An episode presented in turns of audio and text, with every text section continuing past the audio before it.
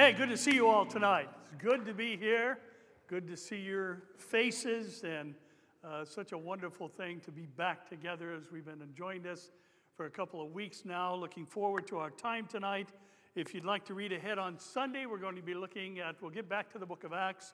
We'll look at Acts chapter 27. If you'd like to read the whole of the chapter, we'll get on the boat and go for a journey with Paul. So, encourage you to read ahead in that. Also, uh, Today I recorded a bit of a uh, update on what's happening with the building. If you weren't here uh, Sunday, I just kind of glossed over it. Uh, I got a little excited on Sunday. I was um, uh, glad to be here and glad to be talking some trash on what's going on in our world. So, um, you know, we're going to be here through the month of July too. So we're thankful for that. And I gave a little update on what we're looking at beyond that. So if you'd like to go to our app, you can see it there. Go to the Facebook page of uh, CCT. You can see it there. On Instagram, it's there. Or you can wait till Sunday, and I'll tell you again then. But I don't want to take up the time uh, this evening. So, would you welcome with me, please, our very dear friend, Don Stewart?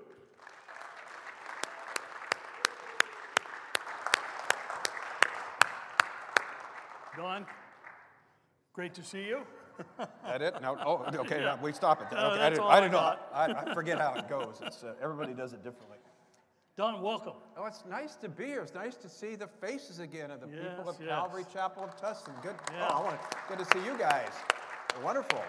This is fabulous. Don, before we jump in, you got something going on with James Cadiz, our dear brother? Oh yeah, yeah. Tell us about that, would you? Yeah, we've done a. Um, James approached me to do a um, weekly radio program called, and we've called it Countdown to Eternity, the number two, and we're doing it um, half hour uh, a week, playing on weekends now. Uh, also on OnePlace.com, that's the Salem Network uh, kind of place where you can look at the programs. And so we've we've done three weeks now of that. So. It's nice getting back in radio, Barry. And so Yeah. James asked me to do it. And I said, sure, you know. And so we're doing that. So we're very excited about that. So Yeah, good. OnePlace.com, it's a great resource. It's kind of like his channel, only strictly audio. You can go there and there's a ton of preachers on there. Yeah. They filter it pretty well. They There's do. not any uh, fringe stuff on there, so it's a good, trustworthy site. So uh, check that out and you can listen to uh, Don and others, and I think you'd be encouraged and blessed. And Don, um, as we have been, I think we need to talk a little bit about what's happening in uh, the world before we jump into some of the questions. And let me just start with this. I think, you know, there's, there's something that we have talked about before. I know you've covered it on uh, uh, breaking news every day uh, on his channel. We've talked about it. Mike and I have talked about it on a World News Briefing. And that is, you know, the obvious plan that the, uh, our governor and others have uh, to basically ride this COVID 19 thing out. And Don, there's a story that caught my eye today, today, and it's these 14 states hit their highest seven day average of COVID 19 cases in Alaska, Arizona, Arkansas, California, Florida, Kentucky, New Mexico, North Carolina, Mississippi, Oregon, South Carolina, Tennessee, Texas, Utah, and also the territory of Puerto Rico. So, uh, Don, I, I think we were expecting this, uh, especially after. Uh, there, there's one positive. Let me just say this. First of all, we expected there to be a report on a rise in cases after the churches opened up. Of course. So they could blame it on us. Well, they can't blame it on us anymore. Oh, no. After millions of protesters squeezing in shoulder to shoulder all over the country. Yeah, what's interesting though, in Minneapolis, in the last two weeks, that cases have actually gone down in Minneapolis, Minnesota. You think of any places they go up, it's there because they weren't social distancing. If you probably watched that when they were rioting, even though the mayor and the governor said, please keep six feet apart as you riot. But, uh, well, he said protest, but same thing, you know. So, uh, yeah, so it is interesting to see. We're not surprised. And, um, you know, this is so predictable, isn't it, Barry? And so we've got, what, 21 days from the time, what was it, a week ago Sunday, where the governor of our state is going to evaluate whether the churches can stay open, whether we can increase the amount of people coming in here, whether we, um, or what, what we're going to do. So it's going to be real interesting, isn't it? Pharaoh's going to rule on the 21st. Pharaoh will rule, on yes. On the church. So let it be written, so let it be Yeah. done, right? Yeah, was, yeah. So. And Don, I think too, you know, when we recognize that the Bible talks about a state of deliriousness that is Yeah. going to be sent from the Lord, you know, obviously it will reach its culmination during the tribulation period where they'll believe the lie of the Antichrist that he is God himself. And you know, I know there are some things that, as you often say, you just can't make this stuff up. Exactly. And there are things that are beyond belief that are the realities that we all have to live in today. And, and one of the things I thought was really interesting, we saw, you know, the president was accused of going over to St. John's Church, which had been burned uh, during the, the riots, and uh, taking a picture. Uh, guys like Al Sharpton uh, said, I've never seen a man hold a Bible like that. and um, I thought the caption should have read, I've never read the Bible. Or never held one. uh, Yeah, or held one. But, you know, the, the way the president was attacked for holding up a Bible in front of this church, it has such a, a significant part of history uh, in our country and the relationship with uh, presidents throughout the past. But one of the things I found to be curious is this eight minute and 43 second bow the knee uh, that took place with all the Democratic uh, senators and Congress people.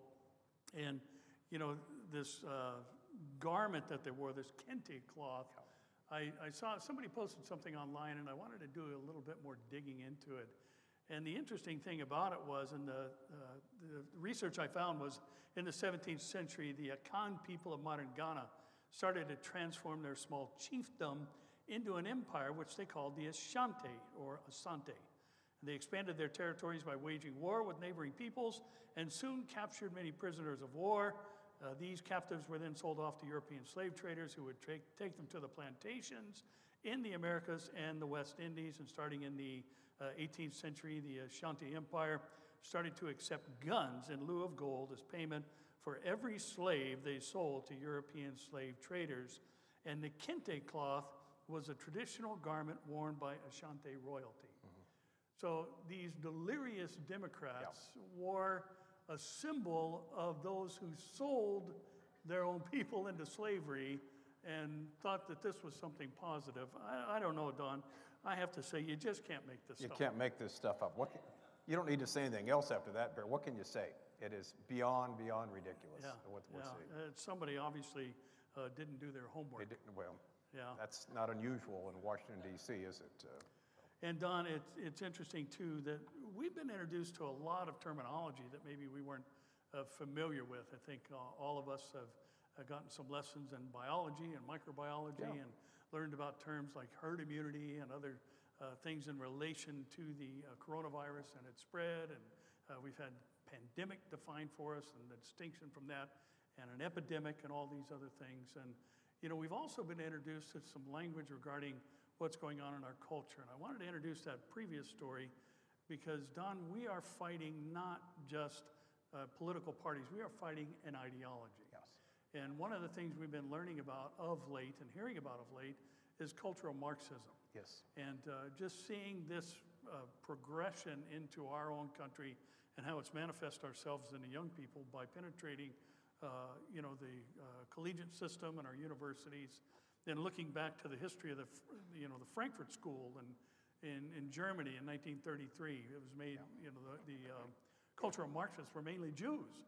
And of course, 1933, being a Jew in Germany was not exactly a, a good thing. So they migrated to New York and then planted themselves in Columbia University, of all places. It seems like there's a president that went to Columbia University that uh, has some Marxist, uh, not some, but is clearly a cultural Marxist. And, you know, so we're really seeing, uh, as he stated in his first campaign, his goal was, Obama's that is, was to fundamentally change America from the republic that we are to a cultural Marxist country, uh, socialistic in nature and all the other things. So, the, you know, the, the war is, is spiritual, obviously, at its core. But, Don, are, are, are we in trouble? In a word, yes. Okay. Uh, you want me to expand on that? Yes, Okay, please. okay, yeah, yeah. Um, you know, we're getting a preview of what could be the future of this country, and hopefully the eyes of the people will be open to see it's not very good. Let's give an example now. There's a six block area in Seattle, Washington, that is now taken over by Antifa with armed guards. They made their demands of what they want, okay? They said you are now leaving the United States of America as you go to this six block area in Seattle, and they're not their requests, their demands abolish the police force, all right. They want free college, free health care, citizenship for every illegal person in the country. And uh, there's a few other things. I don't know if they want swimming pools and that too. But the bottom line is they're making these demands and, and they're pushing this. If you're, you know, and again, with, with guns there, with they're actually make, putting ads out for people who will come and be, you know, around the clock sentries there with armed guards. And so we're seeing something, Barry, we've never seen before in this country. Uh, you know, not only with the, the well, we've seen riots before, but we've never seen lockdowns like we've seen. We, I can't remember, we ever had a curfew here in Southern California? We had, don't- I don't I don't ever remember curfews nationwide. Arizona had one for an entire week. So we got the curfews, the lockdowns, we've had businesses destroyed. And um, it was, a, you know, as you do the stories, you know, on, on World News Briefing, I do on breaking news. There was one I did a couple weeks ago by a, an, a, a Jewish writer named Jack Engelhard. He's international best-selling author. And he says, you wanted socialism. How's it working out for you? Uh, well, is this something you think anybody in their right mind would want? And I think the answer would be no. We're in real trouble. However, um, I don't, you know, we don't know the way this country's going. You, you just don't know, do you? So it's, it's. I have people say to me all the time, I just want to wake up from all this nightmare. I want it to be December, have 2019. I just want to believe this is just a long nightmare. It has been a long nightmare, but I'm afraid it's going to continue. I'm afraid so. Yeah, we want a refund on 2020. We sure do, yeah. The Roaring Twenties didn't get, well, they got off to a roaring start, but not the way we wanted it to. And Don, you know, I think one of the things that's important for us to always to remember is that things are going to be focused on Israel, Yes. specifically Jerusalem, and the Temple Mount will at one point take center stage, we know. And, uh, you know, we've got this issue going on regarding the annexation of uh, uh, uh, Judea and Samaria, or as they call it, the West Bank. And there's a lot of exchanges going on, you know, uh, other nations, the UN, other countries getting involved, telling Israel, if you do this, you know, there's going to be consequences for it. And uh, of course, Mahmoud Abbas is Yeah. always throwing his hat in the ring and having some type of derogatory anti-Israeli uh, statement. You know, the threat to establish a Palestinian state with the pre-67 borders and all these things. And uh, so really, Don, we're seeing not just the, the moral and spiritual climate, things are heating up, continuing to heat up, and our attention has been drawn away, I think, to a degree from what's happening in Israel. And uh, they are moving quickly toward uh, something becoming the catalyst for the Ezekiel invasion. Yeah, it really is interesting. With uh, I've been doing stories the last three months, almost every day, about Iran with the saber rattling that's going on there. There was one week where we had four stories in a row. I don't know if we mentioned this last time here. I can't remember if I did or not. Uh, I don't think so. I think it was only three weeks ago. But what it was on Monday, they talked about their drones now. Their drones can go all the way across from Iran into Israel, be very precise in delivering, well, you know, some type of explosive device. The next day on the Tuesday, they talked about their cruise missiles. You know, Barry, the cruise missiles go along mm-hmm. the surface much harder to detect and shoot down. Now our cruise missiles have got, you know, greater ability to hit any place in Israel. On Wednesday, they put up a satellite, actually stayed up there, which can be a guidance system there to their cruise missiles that they have. Then on Thursday, they said, okay, you want to attack us? We've just established this new Russian radar for anywhere from 400 to 6 kilometer, uh, 100 kilometers from the border of Iran. Anything that comes close, we'll be able to, you know, to, uh, to knock it off. And then, of course, it was a few months ago. Um, I don't know if any of you saw that picture. We've talked about it from time to time. That 18 meter, 59 foot rocket there, some underground place in Iran that could hold a warhead of uh, one to 2,000 pounds. And as the Ayatollah said, all we need is one bomb for Israel because it's a small country, and we enrich uranium to the place where we can do this. Uh, it will uh, be able to take the country out, and that's that's their goal. Now we know the good news is Barry. We know how the movie ends, don't we? We know they don't do that. We know who wins. And so we'll see if there's some type of regional war that goes on between Iran and Israel before the Ezekiel 38, 39 uh, invasion there. But it's interesting to watch all these things take place, and you're right. What we have to do, I know you do it, I do it every day, as much as what we're looking at with the COVID 19, with the riots and all that, we need to keep our eyes on where the Bible has its eyes, the Middle East, Israel, what's going on there, because at the end of the day, that's where the action is. Something else going on in Iran, too, Don. You talked about it today on your uh, Facebook page Which one was that? The, the Bibles, oh, the revival. Yeah, this is kind of interesting here. This story is amazing. The fastest growing church in the world is the church in Iran, the revival that's going on there. Bibles for Iran. Were, we promoted that on our Facebook page today. We, had, we wanted to give some good news finally. And this is something that we've been mentioning on his channel, Barry. When we calculate uh, what countries watch the various programs, you know, it's 24 7. We're on hischannel.com on programs, you know, literally watched around the world. Iran is in our top 10 of viewership worldwide, believe it or not. People from Iran watching that. It's the fastest growing church, greatest revival in the world. And these people are paying a great, great price. I don't remember if I mentioned it here the last time, but the person I'm very close to who deals with the underground church there in Iran, it was about a, uh, six weeks ago, he was heartbroken because part of the group that transfers the Bibles, it's, there's a way, he told me the way they do it, I'm not, obviously not going to repeat it, where they get it from, bring it to Iran. The church, the house church was destroyed, and 28 families were murdered. Every single one of them were murdered. And because they were Bible believing Christians, they were murdered and because they were bringing Bibles into Iran. And it just broke his heart because one of his close, well, they were close friends, all of them. One of his interpreters there was one of the ones who was murdered. But these people don't give up, Barry. They, uh, he was telling me stories about a couple years ago when a family was being butchered, murdered by the Iranian authorities. They were singing praises to Jesus all the time before, before, before they could not sing any longer. So it's a battle going on. It's a battle going on there. But the good news is the Bibles are getting into Iran. The mosques are basically empty. The people are looking for hope. They're, they're gathering together with Christian uh, meetings. In fact, when you guys did the last proximity, I was told by the same person that there was like one meeting there in some church it, it gathered, or when some, it was a school building, it's a high school. They had something like 325 people show up out of nowhere to meet to watch you guys, you, Amir, and, and Jan and Jack, and at the same, and they were interpreting it. Some people could understand, some could, and then they all had to split different directions.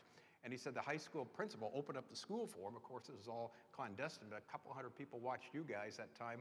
And isn't that wonderful? And getting the gospel amazing. out. So it's amazing stuff. So great things are going on, people. Yes, so that's right. yeah, thank the Lord for that. Yeah. So That's why we sing about him being unstoppable. exactly, it is know, unstoppable. It is. He's moving all over the world. And Don, it, um, when you were talking about that particular scene, it reminded me, I had somebody uh, come up to me one time, and was a little troubled. It was an Iranian or Persian uh, young, uh, two young women that uh, were concerned about the comments I had made about Persia and what was going to happen with them and their invasion of Israel.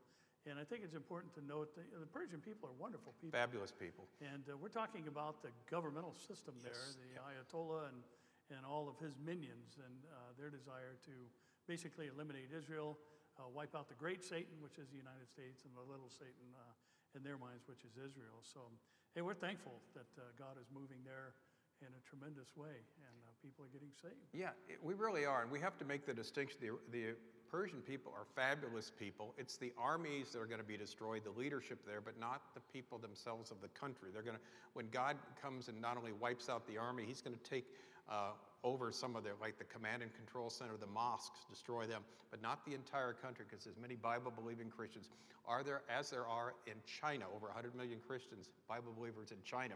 So that's why we always say, if you watch me, I always say, it's the Chinese Communist Party coronavirus. It's not the Chinese coronavirus. It's the Chinese Communist Party coronavirus. They're the ones behind all this, this evil regime of Xi Jinping, this evil leadership, Barry.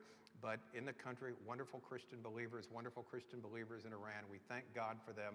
And you know, they, they pray for us, believe it or not, here in America that we'll wake up. And so, uh, um, yeah, we need to uh, remember to pray for them and encourage them. Amen.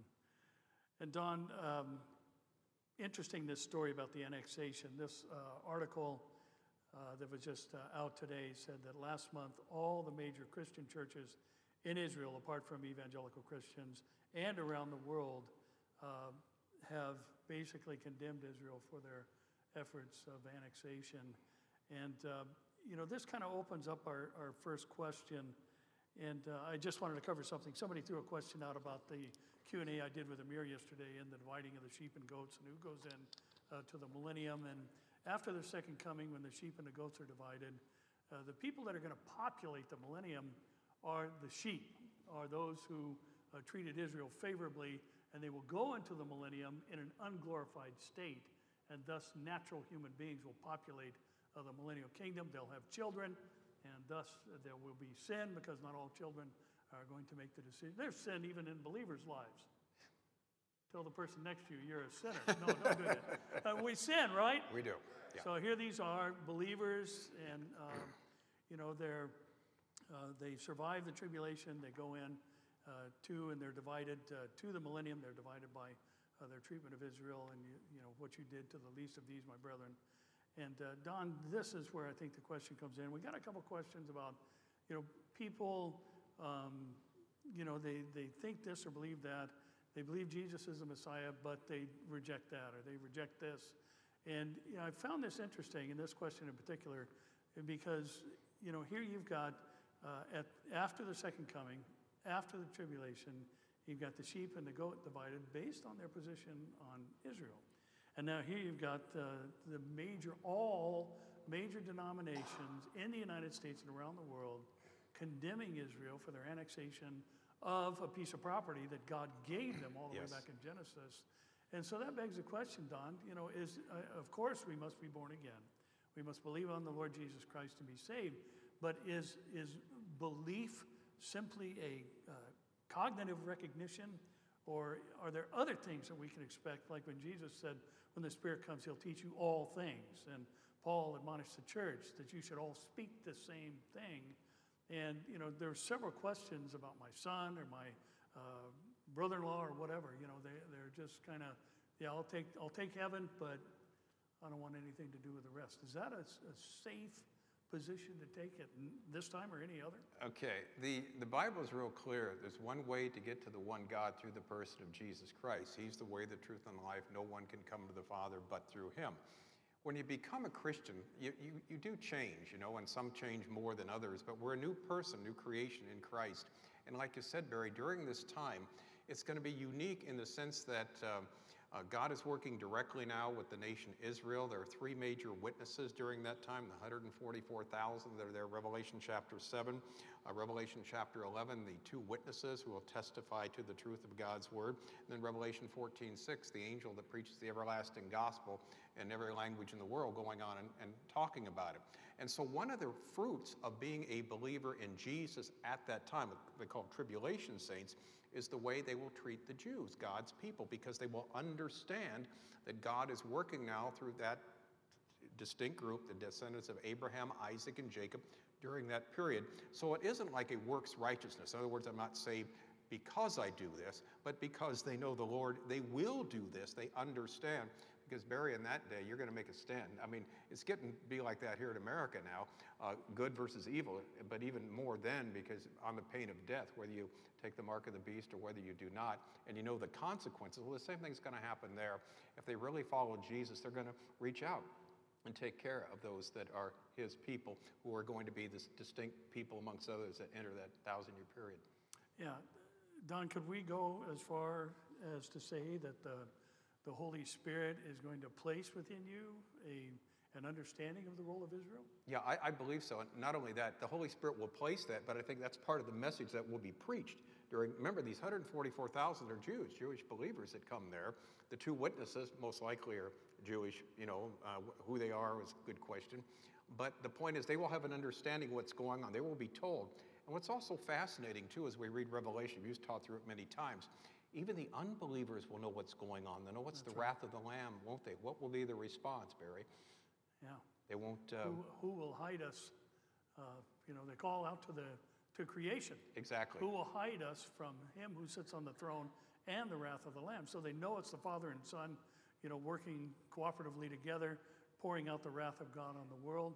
Yeah. And yet, and rather than repenting, they're calling out because they've already followed that Romans progr- progression where they're worshiping creation or Yeah. the act of creation uh, rather than the creator. So they call out to the to the geological uh, Yeah. area that they're in to cover them from him who sits on the throne. Exactly. In other words, there's no ignorance at all, is there, at that time? Everybody knows the choices they're making, and that's the key. And these people know that it's God the Father, God the Son doing this, and yet they still won't repent of their sins, even though they know the Lord is there, He's true, and He's the one pouring out His wrath upon them. Amazing. Yeah, and Don, probably my favorite question of the 40 questions we had come in, um, and it's in relation to the rapture, and I know this will be everybody's favorite question out there, is what's taking so long? Amen? Amen. Yeah, yeah. And let me follow that up with another question somebody asked about signs of the rapture. Now, we know the rapture is presented as an imminent doctrine.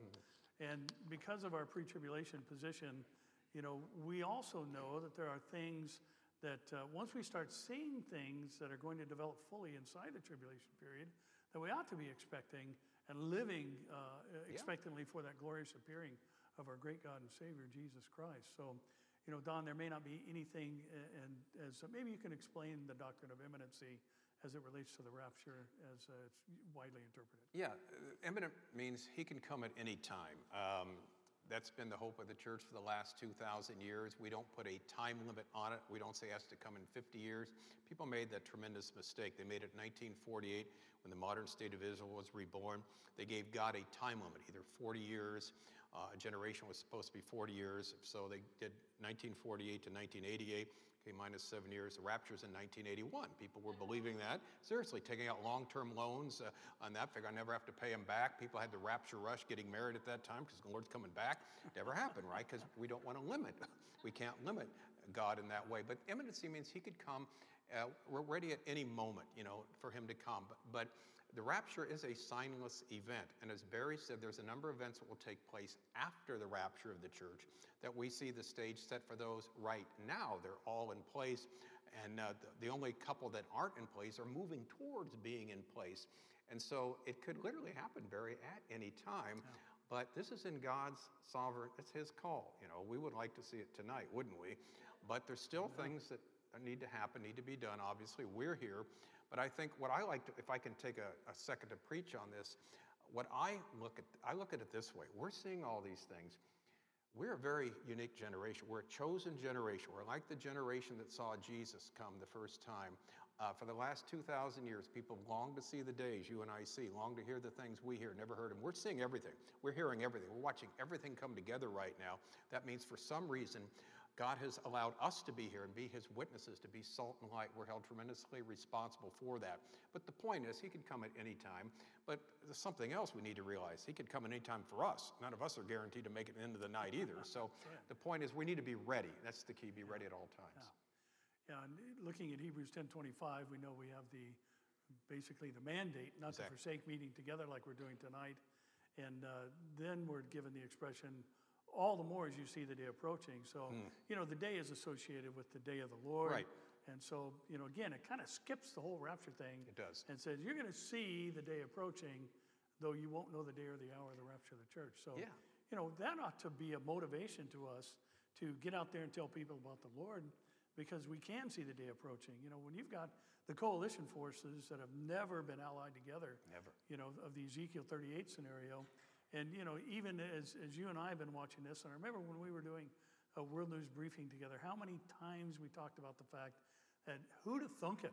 Exactly. That ISIS would have been the mechanism to draw, you know, Turkey yeah. and the Iranians and uh, Russia down onto the northern border of Israel.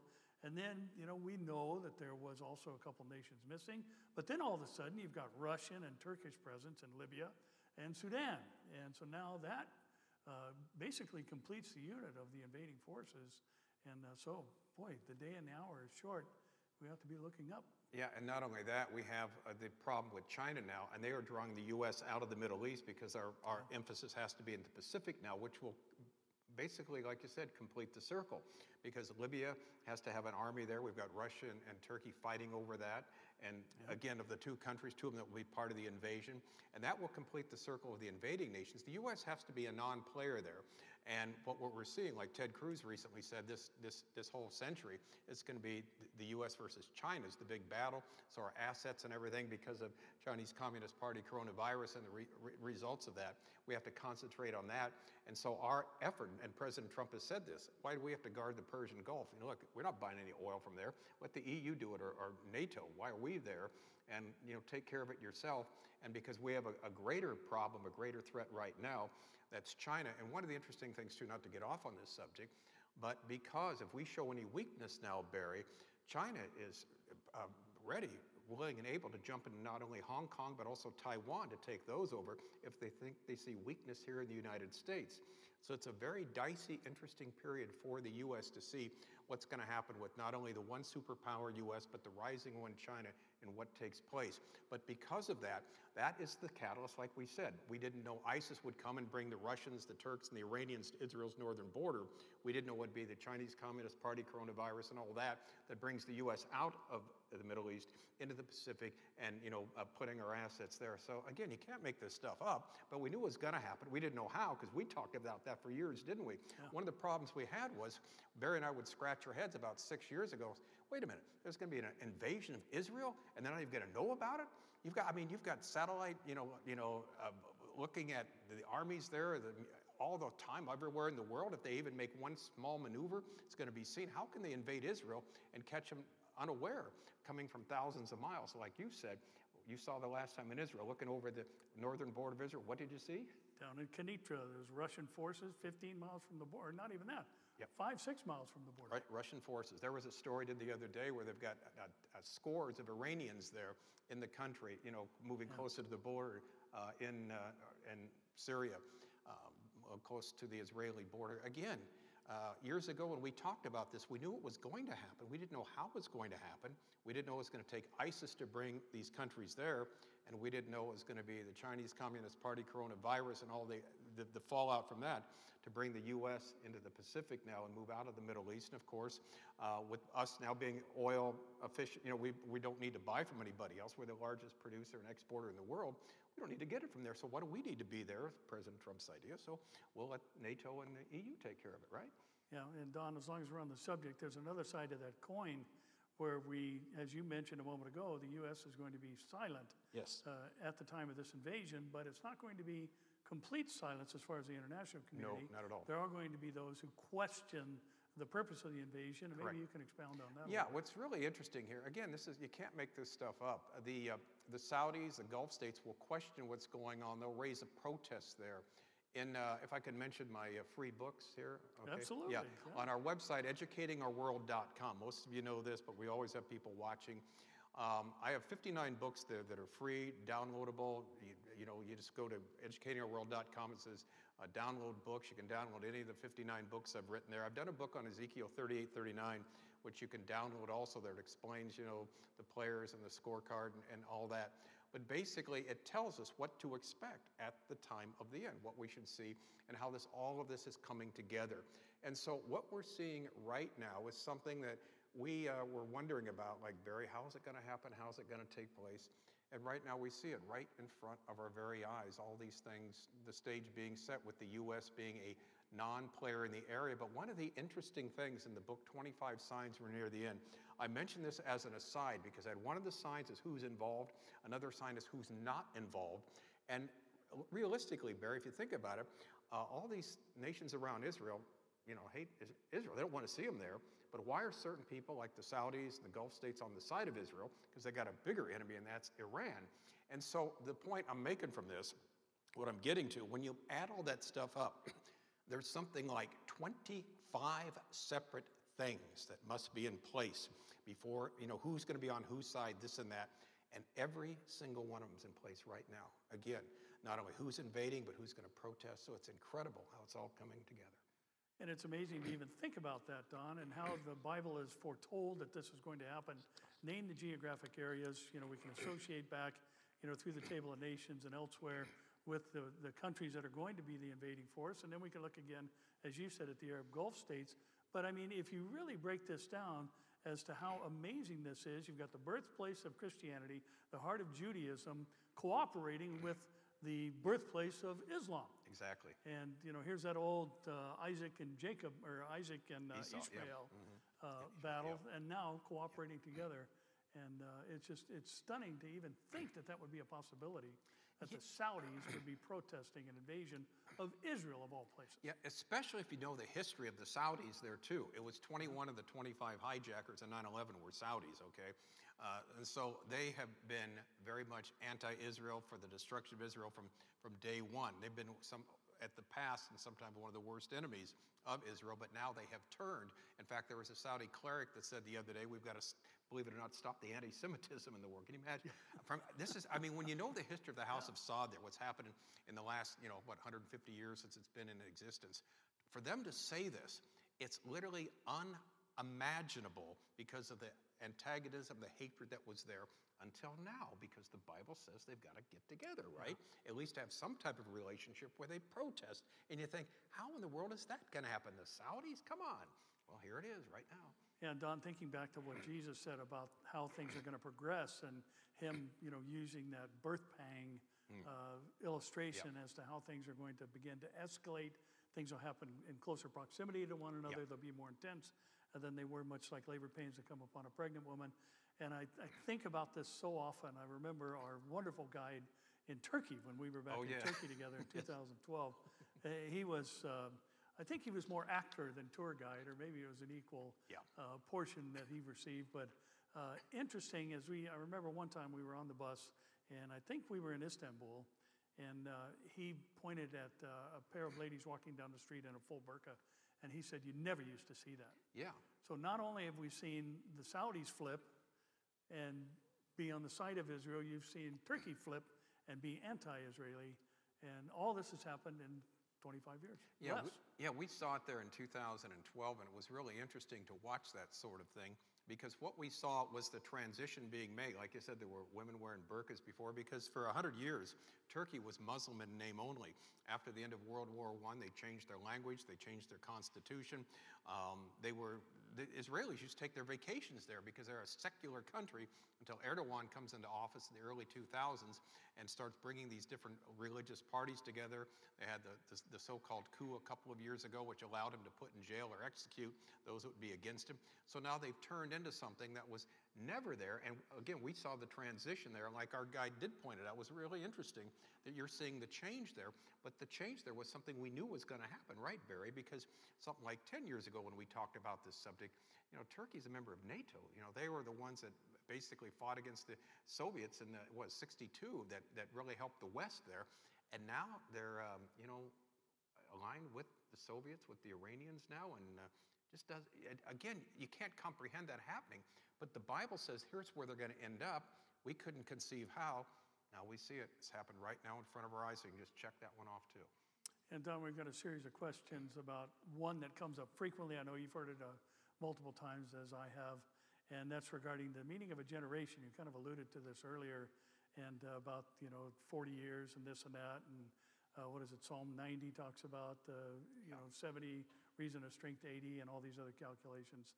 So, what is it that we can understand generally about the meaning of that statement that Jesus made concerning this generation shall not pass away right. until all these Okay. things take In, place? in context of Matthew 24, Jesus is talking about signs of the end. What will the people see at the time of the end, the sign of his coming? Because remember, they were asked for a he was asked for a specific sign. First few verses of Matthew 24. Well, he gave a couple of them. One is the abomination that causes desolation, which happens, as we know, in the midpoint of the final seven-year period. Then the other sign, of course, is him coming in heaven, the sign of the Son of Man, which no one's going to miss. Every eye will see him. And he's talking, but he's talking about the future. This generation will not pass until all these things are fulfilled. Well, it certainly wasn't the generation he was talking to, uh, simply because that generation didn't see these things. But this is in the context of the last days.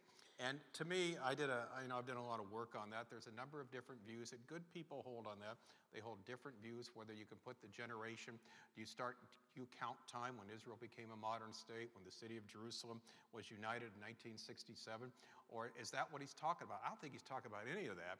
I think what he's saying is the generation that sees the thing he just said, the abomination that causes desolation, they're going to see the second coming simply because we know it's a three and a half year period because it's a very tight period of time. So the worst thing we can do, which people unfortunately have done, is start saying, okay, we've got to figure out how many years is it. So we're going to count to 48, we're going to count from 67.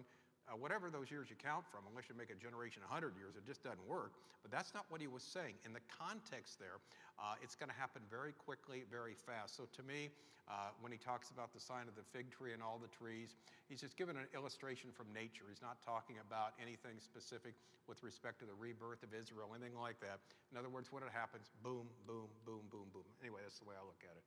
And that's the way revolution, uh, Revelation is introduced. Yeah. That things will happen in quick succession Correct. once they begin. So, Correct.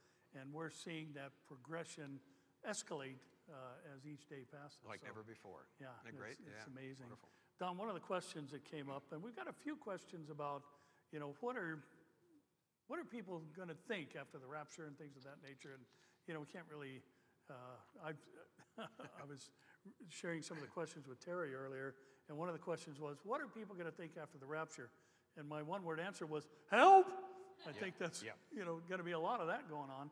But one of the questions that came up, and I thought it was interesting, and, and maybe we can have an opportunity to uh, encourage here, but somebody said, you know, I'm not real strong in sharing my faith, that I don't feel confident enough in my knowledge of the word. And, uh, you know, their question was, am I going to be welcome in heaven? And uh, will there be rewards for me? And I'm thankful that, you know, we are getting into heaven by what was done for us, not by us. And I also think we need to remember, as we started off with the, you know, the interesting thing that I've always found about the dividing of the sheep and the goats is that there's no mention of doctrine. No. You know, it's just what'd you do? What'd you do? What'd you do? And, uh, you know, of course, doctrine is important. We know we live in a time where sound doctrine is not endured. But, you know, I think especially for those and for someone who says, you know, I'm not confident in my biblical knowledge, my ability to communicate scripture, and my, my counsel is always, well, you know your story. You know what he's done for you. And, you know, maybe we can't quote addresses and verses verbatim, but you can say, I once was lost, but now I'm found, was blind, but now I see he's changed my life, he's changed my eternal destiny. And, uh, you know, Don, the rewards are a reality too. Oh, yeah. Uh, in heaven as well. But what would you say to encourage someone uh, who's maybe feeling like, you know, they're not getting the job done? Okay, well, you know, I've talked to people like that all the time. Uh, now that I'm on Facebook, uh, we've got that little messenger thing, and I get about 200 of those a day with questions. of course, I try to answer as much I, I don't, can't, uh, realistically. But the point is to encourage people. If you have believed in Jesus, you're in Christ, you're in Him. And according to Romans chapter 7, God looks at you the same way He looks at Jesus and His righteousness. So you're positionally righteous. You know, you're covered with His righteousness, called imputed righteousness credited to you. So you're as saved as you're ever going to be in one sense the moment you come to Christ. The verse that really uh, encourages me, because I did a, one of the other free books there, in fact, I have two of them on the rapture on the site there. One of the points we mentioned is that there were people who, and there you know are still some today, that believe that it's only the spiritual people that will be taken in the rapture, only the mature Christians. Well, the good news is 1 Corinthians chapter 15, written to the church at Corinth, Barry, I'm sure you can agree that probably not the most spiritual church around. um, what did he say in chapter 15? We shall not sleep or sleep in death, but we shall all be changed. Every single one of us that believe in Jesus. If you're in Jesus Christ, you're going with him, not because of what you did, because what he did for you, what he's done for us. And so that's the great thing. Once we become Christians, we earn rewards by our faithfulness to his calling, but that's not what saves us or keeps us saved. And so, to, uh, yeah, we've all got a ways to go. We're all under construction here. And I like it, Barry, in one sense, when people admit they still have a long ways to go, because you've met people and I've met people who think they're already there. They've already arrived. they, they don't need to be taught anything, they need to teach us. And, uh, you know, we've run into a lot of those over the years. Uh, to use uh, one illustration that was used long ago with one of the presidential candidates, um, you know, they think they've hit a triple, but they were born on third base.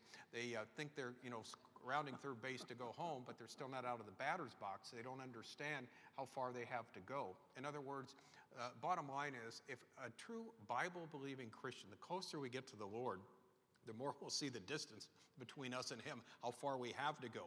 So the closer we, the more we know Christ, the more we see our, our inability, our, you know, our, our sinful nature, but the more we're thankful too that he saves us on the basis of grace. The last thing you want to do is try and say, well, God, I have to please you today, tomorrow, the next day, or you're not going to accept me. Oh no, he accepts you because of Jesus. That's why you're accepted the beloved, not because of what you do and what I do. And that's something we need to rest in. We have been saved once and for all, and now we're, you know, serving God. We're being set apart or sanctified uh, in our walk with him. But that's not what saves us. It's not what keeps us saved. It's like the old song, Barry, Jesus saves, but he keeps too, doesn't he? Yes, yes, he does. And Don, you know, what you just said, I think is important because we have a pretty significant movement today, and it, flies under a lot of different banners, uh, hyper grace and things of that nature, where uh, antinomianism comes into play, and just basically the belief that positional salvation is where the whole thing ends. And once you make the confession, believe that Christ is Savior and Lord, then there's no real, uh, there's, no, there's no holiness to uh, seek to live by, and no uh, moral standard or no life change or repentance is necessary. And so there's some balance between positional holiness and practical manifested holiness, at least in this life, where we're told, you know, to be careful to maintain good works. You know, uh, we're given directives as to, you know, love our enemies, do good to those who hate us. Those are all behavioral changes because that is not something that's natural or akin to our flesh. Loving our en- enemies is not what happens unless you have the Spirit of God in you. So maybe you could explain maybe a little bit more uh, about the, the importance of recognizing, yes, positionally we are in Christ, all things have passed away, all things have become new, and there's nothing we can do to earn salvation. But, but grace is not, um, you know, just strictly God's blindness uh, or his divine passivity uh, to, to our behavior. And, uh, you know, it's not that we're trying to earn our way in or any of those other things, but I think there's a lot of uh, mental gymnastics that are done because of some of the teaching today that just eliminate, you know, any Christian responsibility to try and, and live in a manner that's pleasing for God. I always think about what Jesus said in John 8 29. I always and only do what pleases the Father.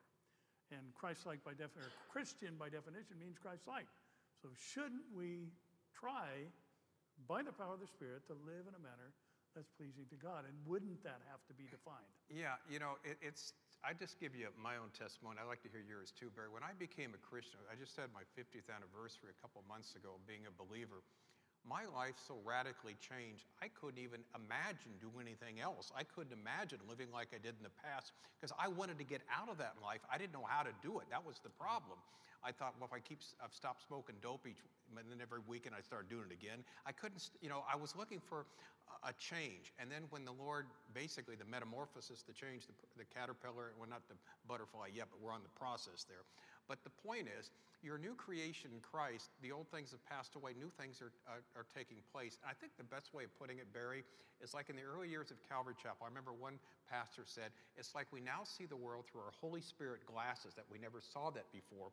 And we see how, you know, we're new people, we're, we're, we were blind once, we, now we see. And it does change our behavior. Now, some, of course, everybody moves at a different rate. And that's, you got to be careful of saying, well, I'm not as, as more spiritual as this person, or I'm, I am more than that one. Again, God works at everybody differently.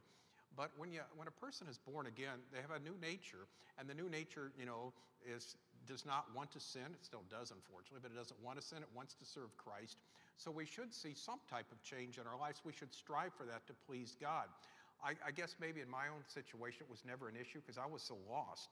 I was so thankful I got saved and knew what my life was all about. I never even considered of going, I've never have, you know, the old way. I remember the, the night I came to Christ, it's like, uh, never again with drugs, never again I'll be doing that stuff. And I haven't in 50 years, you know, uh, never again wondering what's going to happen to me when I die, never again wondering, you know, what life's all about and having a peace that's there and so why in the world would I give that up? You know, I, and so that's kind of my, my testimony. Yeah. So to me, it's, it's uh, not, not, not everybody was as bad a sinner as I was, but, uh, but the point is, when we, when we recognize what the Lord has done for us, I don't know how you can do anything but serve him. That, that, again, that's just the way I look at it. So I don't. Yeah, and it is a work that God does. And, yeah. you know, it's not like we're striving no. for it in the sense of I better be good. You know, and Don, we have Terry and I talk about this regularly. We just I think it was just a week or so ago you know, we had gone to a situation, gone into a situation that used to be our normal, which was going to a club and, and partying and doing all that stuff. And somebody that I worked with after Terry and I had, had gotten our lives straightened out, we're serving the Lord, somebody said, Hey, come hear my band. You know, this was somebody that was a dear friend. And uh, so we went to the place that they were playing, and we couldn't even get out of the car in the parking lot. It was just so, we're not that. We can't go in there. And that wasn't through, you know, spiritual discipline and all that. God did a work, and He just completely changed us. So, you know, I think that's an important point. But uh, Don, our next question is kind of interesting, and I want to I want to include this major change of direction here. Sure. But um, I, I, think this is so critical because this has been one of one of the divisive issues in the church that has always been, a, excuse me, a mystery to me, because you know it's the least of the gifts, yet it's caused the most problems. And there are some who say if you don't speak in tongues, you're not saved and others say tongues is not for today. You know, we have 1 Corinthians 14 that says he who speaks in a tongue talks to God and not men. And then later in the same chapter, it says tongues is a sign for unbelievers. So, Don, maybe you could talk about, and, I, and let me just say, I believe that there is the, the gift of tongues, which is to speak in an own language, yep. as they did on Pentecost. They heard them all speaking in their, their own language, but they were talking to men and not God. Exactly. And then you have the language of, of speaking to God uh, to where you know the prayer is edified, but the hearer is not. So you're speaking in a prayer language, and I believe that there is the Um, both Greek word, or the same Greek word is used for both. It is. But I believe that there is the manifestation of the gift of tongues to speak in a known language learned through supernatural means, and then there's a prayer language that is personal to you that is meant to stay that way. Maybe you could add to that or Yeah, no, that's a great, one of the, one of the books I do have now is a book on, it's called Speaking in Tongues. The whole book's on that, about 150 pages, because it's a complicated, you know, issue. And there are good people who differ on something like this. And unfortunately, it's caused division, which it never should. Uh, 1 Corinthians 15 was it verse 39 says, you know, God is, you know, everything be done decently in order. This, God is not the author of confusion, but of peace in the churches. And so wherever you come down on this, I know there are people watching us uh, that have various views on the subject, but whatever you, however you come down on it, make sure you know where you're at biblically. Know what the rules are. Know, uh, you know, the gift has been given. It is not. It's not for everyone. In fact, in 1 Corinthians chapter 12, I think it's about verse 29, there's seven rhetorical questions that demand, well, seven questions that demand a no answer. The way the Greeks stated, uh, it says this: All are not prophets, are they? No. All are not apostles, are they? No. All don't have the gifts of healing, do they? No. All don't speak in tongues, do they? No. So everybody, it's not the gift is not for everyone. If God gives it to you, then it's something that's by His grace. It's a you know it's a gift that He gives sovereignly as He will. You're not more spiritual if you have it. You're not less spiritual if you don't. That's part of the problem, Barry. There's you know because remember the gift of uh, pride is not one of the gifts of the Holy Spirit. You know that that that's not there. But it seems sometimes to go along with certain people think I can do this or I can do that. No, no, no. Uh, Proverbs 6:16, seven things the Lord, six things the Lord hates, seven things are an abomination to him. First one is pride. And so anybody that thinks that they're more spiritual than someone else, again, has to go back to the drawing board. The verse I always like to quote, 1 Corinthians 10:12. If anybody thinks he stand, better take heed lest they fall. So if you think you've made it, time to reevaluate. And particularly on, on the issue of tongues, a, I would, you know, I would suggest because the things Barry talked about, we go with, through those in detail. I try and give both sides of the question. I come out where I believe, but I'm, I'm certainly understanding of people who hold a different view. But the bottom line, Barry, it shouldn't be something that divides brothers and sisters in Christ. As you know, there, there are people I'm sure come up to you and uh, with their view on Bible prophecy, this and that. I've mentioned this before. They'll come up to me and the first thing they'll say is, "I'm post-trib." I say, now, is that your first name or your last name? Are you post-trib or, is, or is- you know, so I know who to, and, you know, they know it'd be, but they're, they want to you know, want to rise on me. I said, you know, what I say is great. Great, yeah, that's fine. aren't you going to fight with me? No, why should I? You know, uh, you know, and no, I won't. No, I, I don't, and I don't. I do not do that. They've tried, but I will not do that. Just like some other, um, we won't go on some of the other religious systems that are there. They want to fight with you too. But the bottom line is, look, Bible believers differ on certain things. That's okay. There's seven different views of the rapture. That's okay. The timing of it, that you know, if you want to believe something different, that's fine. But the point is, we're still one in Jesus, and we probably would agree on 98, 95, 96, 98 percent of you know of Christian doctrine. Why do you want to argue about the 2%? I just have never conceived the reason for doing that, mainly because my initial ministry was on college campuses to unbelievers. And let me tell you, I needed all the friends I could get there. I don't care what you believe on water baptism, the rapture of the church, second coming. If you believe in Jesus, you're my brother and you're my sister. We've got a, uh, you know, we've got a group out there we want to evangelize and witness to. So we don't want to just, you know, limit, uh, we don't want to start fighting among ourselves and shooting ourselves in the foot when we're trying to be the army of God. Especially when we will be known by our love for one another as Exactly. Jesus' disciples. So. Exactly. Yeah, Don, there's a question. You know, Peter talks about the elements melting with the, away with a fervent heat, and there's a question that came in about the new heaven, new earth. Uh, understanding, you know, the is this just going to be a reconstructed earth, a revitalized? Uh, you know, exactly what? I mean, is it all brand new, made again, you know, out of nothing, like God started, or or what? Uh, and there's various interpretations Yeah, yeah. too. So why don't you? Yeah, uh, in my book on heaven, I deal with that too. Okay, the whole thing. And there's two views. Some people believe God will remake this earth and into, you know, kind of like what it was in the beginning without sin and that, or let's get rid of the whole thing. The heaven and earth will, pa- the universe will pass away. Let's talk about that. And the former things, I, I believe there'll be a, new, a remade, a new earth, but some, in other words, it'll all be, everything will be brand new. Some people believe that they're going to, you know, remake this earth. Uh, either you can argue either way. I think there's better arguments for a, a brand new earth, particularly where he talks about that in, in, the book of Revelation, chapter 20. But the point is, when we have this new earth that's there, when the new Jerusalem comes down, it will be perfect. I don't think anybody will care whether it's the old earth remade or entirely new earth. We won't care about that, will we, Bear? We'll just be happy we're on it, right? Yep, and there forever. Forever on So, it. Forever. Thankful for that. And Don, uh, another question I think that, um, I think it, it weighs on everybody's mind, especially here in the last days. And somebody asked, does God's moral code pertain to non-believers? And um, that is the definition, or how sin is defined is, uh, you know, by God's uh, moral standards. Yeah, uh, here's the thing. He's given a moral code, and it's called common grace, so people don't kill one another worldwide. There's certain, you know, there's a conscience that people have, even unbelievers, that's, uh, you know, that's seared. The Bible talks about that. But there's something that keeps societies together, at least to a degree, where it isn't total anarchy or total chaos. Now, what is interesting, though, Barry, at the time of the end, that seemed to go out the window, doesn't it? I mean, yeah, yeah God leaves the people with their own devices. So you've got that common grace.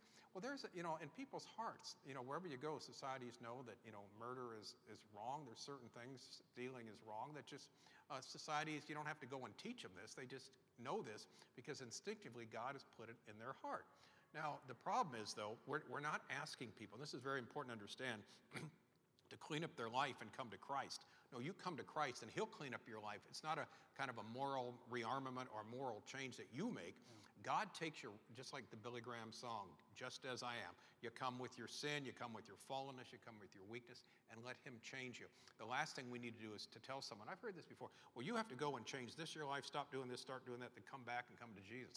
no, no. You come to Jesus right now because once you get to Him, you're going to find out even walking with the Lord for a number of years, there are still things He wants to change in our lives. So the idea, yeah, He's established this moral code worldwide, and that's one of the arguments for the existence of God, that there is, you know, there's common knowledge in the world, that there's certain commands that all societies have about murder, about stealing, and like that. It is universal, as it were, but that's not what saves people. What saves people is realizing I don't match up to it. I can't, the perfect standard, I come short of that. That's why I need a Savior. Amen. Can you guys handle one more question? Yeah? Yep, okay, one more. All right. This is the big one, Don. There's, there, we have a handful of questions regarding the issue. Okay. And um, social justice. We've got a movement within the church where many are, you know, basically, in my mind at least, replacing the Great Commission and understanding the importance of just going to the world and preaching the gospel. And, uh, you know, we've had, you know, different local pastors. Uh, you know, there's a big movement down at that church down in South County about a peace plan that we needed to teach people how to read and, you know, give them clean drinking water and all these other things. And those are wonderful things, to be sure. Um, but, you know, Don, isn't our primary mission not solving the world's problems, but rather leading them to Jesus so they can be saved? Now, I noticed you asked me this question last. Probably you should have asked it first because, because but no, you're right. I'm just kidding on that. We can do this again before you close the, no, that's right. You don't have Wednesday nights anymore here, do you? Uh, you're exactly right on that. All right. Jesus called us to be fishers of men, not to clean up the fishbowl, okay? We're to, be, we're, we're to bring people to faith in Christ. When you bring a person to faith in Christ, they will change their life. That's what's happened to all of us, right? It's because this is what it takes a rebirth, being born again, born anew. The whole idea of, of social justice, uh, what we hear today, um, you know, again, I don't want to get started on that, but the point is what changes a life is that relationship with the living God through the person of Jesus Christ. Once we know who we are, why we're here, what's going to happen to us when we die, we start acting differently towards people. We have a moral code, a basis for that. And also, too, we have a confidence that this life is not all there is, Barry, and not a fear of death or the fear of the unknown. Well, there's a natural that to some degree, but we know where, where we're going after this life. And so the whole idea of getting into that and replacing the gospel with how we treat one another, well, look, if how we treat one another is tell them the good news about Jesus. Show them by your actions, show them by what you do, your good deeds, but also you don't just give them food, you don't give them shelter, you got to give them the gospel too. And that seems to be what's left out, Barry. We're going to help them out here, we're going to help them here with their poverty, this and that. And these are all well and good, but without the gospel, what's the meaning of it? It seems to be meaningless. And that, and you're right, it's been hurtful to see some uh, very high profile pastors want to replace the gospel almost with you know social justice with being a sjw social justice warrior with doing good here doing good there which we all should do but that's not our calling. Our calling is to be salt and light right? To preach the gospel and preach the message of jesus. Because according to the world there's only two types of people out there the saved and the lost. And you want to be in the category of the saved not the lost. So it's not a color thing. It's not a race thing. It's, it's basically how we deal with jesus. So it's very harmful to see when people are jumping on the bandwagon now and trying to prove how much more they are more woke than someone else and how much they're more uh, concerned and uh, with others and you know and that sort of stuff. Instead of being concerned about what they should be concerned about with that's telling people about jesus and preaching the gospel. Because again if you come to christ your life's going to be changed. That's the whole thing. That's going to take the sword out of your heart the anger that's there and it's going to make you go the extra mile to love one another. And that's the testimony for the last 2,000 years of people who believed in Jesus, and that should be our testimony right now. Part two, Part two. Same question. Okay. Any type of prophetic relationship with this movement within the church? Ah, very good question. Yeah, I think it's going towards, Paul talks about having a form of godliness but denying the power thereof. Remember, Jesus talked about people in, in leadership in Matthew chapter 7. Didn't I do this in your name, that your name, Lord? I never knew you. Why? Because they're not really preaching the gospel. They're, yeah, I think we're seeing that big time. I think we're seeing a movement that uh, you remember Jesus asked the question in Luke's gospel when the Son of Man comes, will he find the faith on the earth? Well, I ask the question kind of tells us the answer, right? It's not going to be real big, real huge. And unfortunately, we've got, as you've talked about, Barry, before, uh, like Israel had their own uh, children as teachers. Jesus warned about false teachers, false leaders that tell people to do good things, but that's not the message of the gospel. We come to Jesus. And so, yeah, I, I think this is definitely leading people astray. And here's the reason why. Well, my religious leader, um, or whatever you might be, we use the Pope here, or the Archbishop of Canterbury, that, you know, the, the Anglican Church is the same way. The, the organized church in the world basically talks about good works. We're all together in this big tent. God loves us all the same. He's going to take everybody. This is universal. Some doctrine nonsense that everybody's going to heaven someday. And so, yeah, we're definitely seeing that sort of thing. And what's the problem is, Barry, people are going to get the idea thinking, well, please God now because I've done this for him. I've done this for others. I've reached out like Jesus said and, and meeting the needs of the poor. So certainly he's going to accept me. No, all have sinned and come short of the glory of God. You need a Savior. I need a Savior. We can't, again, we can't make it on our own. We've come short of the glory of God. The wages of sin is death, the free gift of God is eternal life through Jesus Christ our Lord. That's the message that we preach, not the social gospel. Once we come to Christ, of course, every church I've ever been to the last, you know, X number of years have outreaches to the poor, the homeless, and that they do that naturally because we're being born again. Mm-hmm. But that's not what saves us. That's not what keeps us safe. So yeah, you're right. If that's your main emphasis, you're really off the track. And Don, you mentioned uh, the form of godliness there at the end of that kind of moral digression that's recorded there in 2 Timothy yeah. 3. And I've always found that to be interesting, as you well know. Mm. Form is morphosis, it means to form out of something that previously existed. And then you attach that, but denying the power. Correct. The power of the church is the gospel. So, in Correct. essence, you could read that as something forms out of what once existed that denies the power of the gospel. Yep. And I think that uh, pretty much sums up what you were saying. Totally. And uh, so, yeah, I think there is a prophetic attachment Totally. uh, to that. So, well, we're out of time, and um, Don, thank you for being here. Oh, sure. as Thanks for having me. always. And uh, just let me mention, as I have in the past, you know, as I as uh, said last time we were together, you know, Don's a free agent now. We need to be supporting his ministry, so you can go to educatingourworld.com, and there's uh, tremendous, tremendous resources. I've never met anybody that that writes books like this guy, and uh, just you know, tremendously uh, prolific author, and and great stuff in every one of those books. So we want to be uh, supportive of him. So you, there's also a donate button there. And uh, so, little shameless plug for Don to borrow a phrase from him.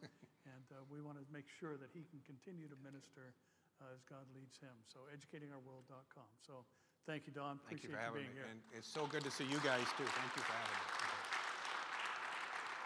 So let's all stand. And Father, we are grateful for your word. We thank you that we can find answers and Lord, even in the midst of all the things that have various interpretations, we can find truth to hang our hats and hearts on and know that we have found the way, the truth, and the life, and therefore we are going to spend eternity with you. So we're grateful for our time together tonight. And I pray, Lord, that as we go now, that we would be about the Father's business, telling people about Jesus and uh, seeking to rescue them from the death that they uh, are headed to apart from Christ. So we thank you, Lord, for this time together tonight. We pray you bless Don, uh, continue to direct his steps. Pray you bless uh, he and James and this new program, that it would minister to thousands and uh, bring glory to your name. So we thank you. We bless you and honor you in Jesus' name. And everybody said, Amen. Amen.